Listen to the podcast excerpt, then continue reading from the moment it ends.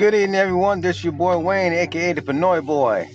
This is another drive right into the gym, also known as another edition of the Pinoy Boy Files. Anyhow, I uh, want to kind of like share my thoughts on yesterday's game Eagles versus Cardinals. Now, I did call correctly that the Eagles are going to lose. I mean, let's face it. They got too many injuries going on in their de- defensive secondary. Mean, the only way that we probably would have been able to win would have been in, in the shootout. but, you know, needless to say, Jalen Hurts put on a hell of, a hell of a performance. Over 330 yards passing, 65 on the ground, four total touchdowns. He did exactly pretty much what he was doing in college but being a threat with his arm and his legs. You can't get any more better than that. And even though he does come across as a, as a, as a guy that has swag, he's also a guy that definitely does not. Um, he definitely fits the bill as the modern day quarterback because the days of the pocket passer is starting to become almost null and void. Even though they always say that a mobile quarterback now has never won a Super Bowl. Now, granted, statistically, that's correct, you know.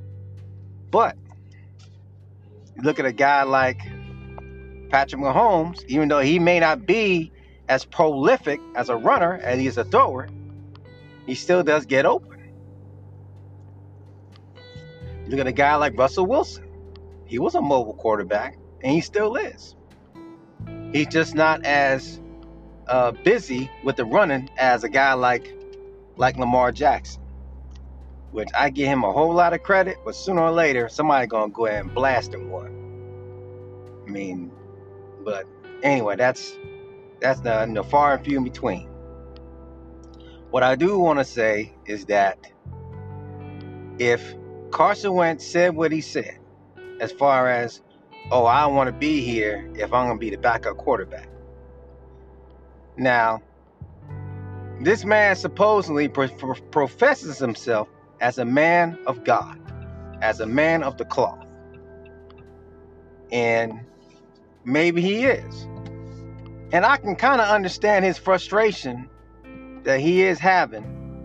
You know, always seem to have that backup quarterback thing kind of like way over his head like a dark cloud. But this is football. And at the end of the day, it's a business. If you don't perform well, you're going to be sent down. You're going to get cut. And Carson, don't get me wrong. I mean, 2017, we had the palm in your hand. And after that, I don't know what happened. It's like a slow, steady decline of was this year you crashed and burned. So if he's really true to that, if he's really true to I want out of Philly, I don't want to be here if I'm not going to be the starting quarterback. Well, I know if I was the owner, I would say say flat out. Let's make it open competition. Let the best man win. But nothing should be handed to you just because of your status.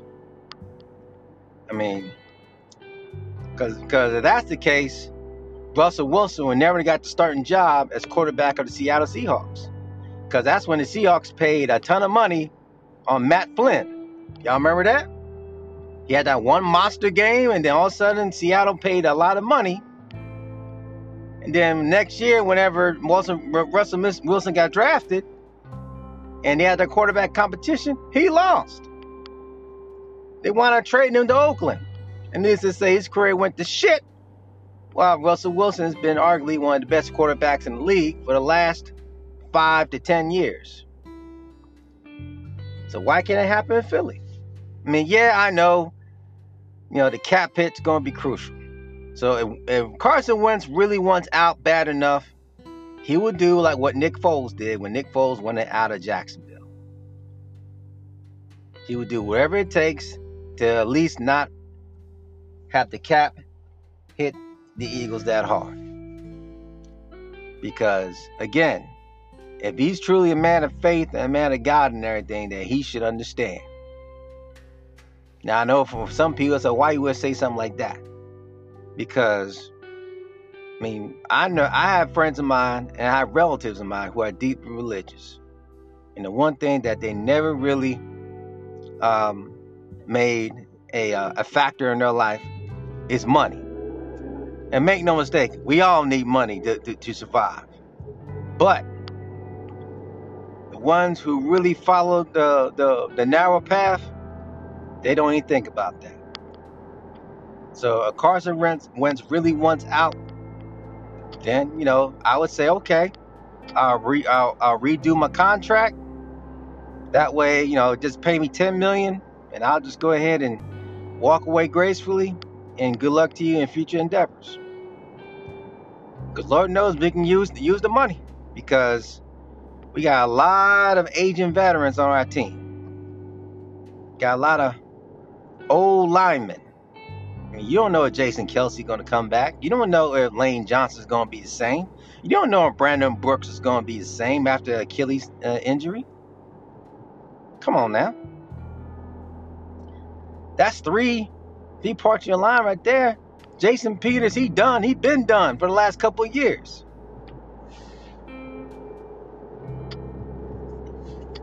And thinking that we can still get by on Band-Aid and, and, and super glue for our offensive line, think again. Just like they've been using Band-Aid and super glue for our defensive, uh, uh, for our linebackers and our cornerbacks. Now I heard that the Eagles did uh, hire John Dorsey, former GM of both the Chiefs and the Browns, and apparently, Mr. Dorsey has an eye for talent. So I'm hoping that when it's draft time, that Howie's not going to be one saying, I want this guy. Because that's the case, he'll probably pick another Pac 10 reject. And we don't need no more damn linemen, no more damn defensive backs from either Washington or West Virginia. Because neither one of them schools has done diddly squat for us. So, we're 4 9 and 1. The season's definitely over for us. You know. And there's all types of scenarios that can happen. Carson Wentz can pout his way and then and get Doug Pederson fired. But I bet you Doug Pederson fired and said, "Look, look what what how our offense looks when I have a quarterback that listens to me." And needless to say, two weeks in a row. Jalen Hurts been looking damn good. Damn good. I mean, he set NFL record for four touchdowns, total touchdowns, no interceptions, no no no type of turnovers. So proof's in the pudding. Question is, what we gonna do about it? And that's all I gotta say. I love my birds.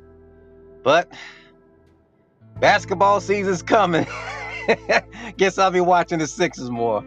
but anyhow, that's my time, y'all. I just wanted to kind of express my views on it. And um and the biggest thing, of course, you know, everyone's kind of thinking about this, you know, oh, we got the, you know, the the vaccine for the pandemic. You know, all I got to say is that it's not like I'm to be jumping the line quick, fast, in a hurry. But if the offer's there, hey, we'll see what happens. But for now, everybody still needs to follow the mandate until we get this shit under control. For real. And it's Christmas time, you know, everybody was still going still going to bend the rules, still not going to listen. Can't drop our, dark, our, our guard down there, people. Just saying. Anyhow, that's my time. We're ready to hit this gym right here. It's your boy Wayne, aka the Pinoy Boy, signing off. One love. Peace.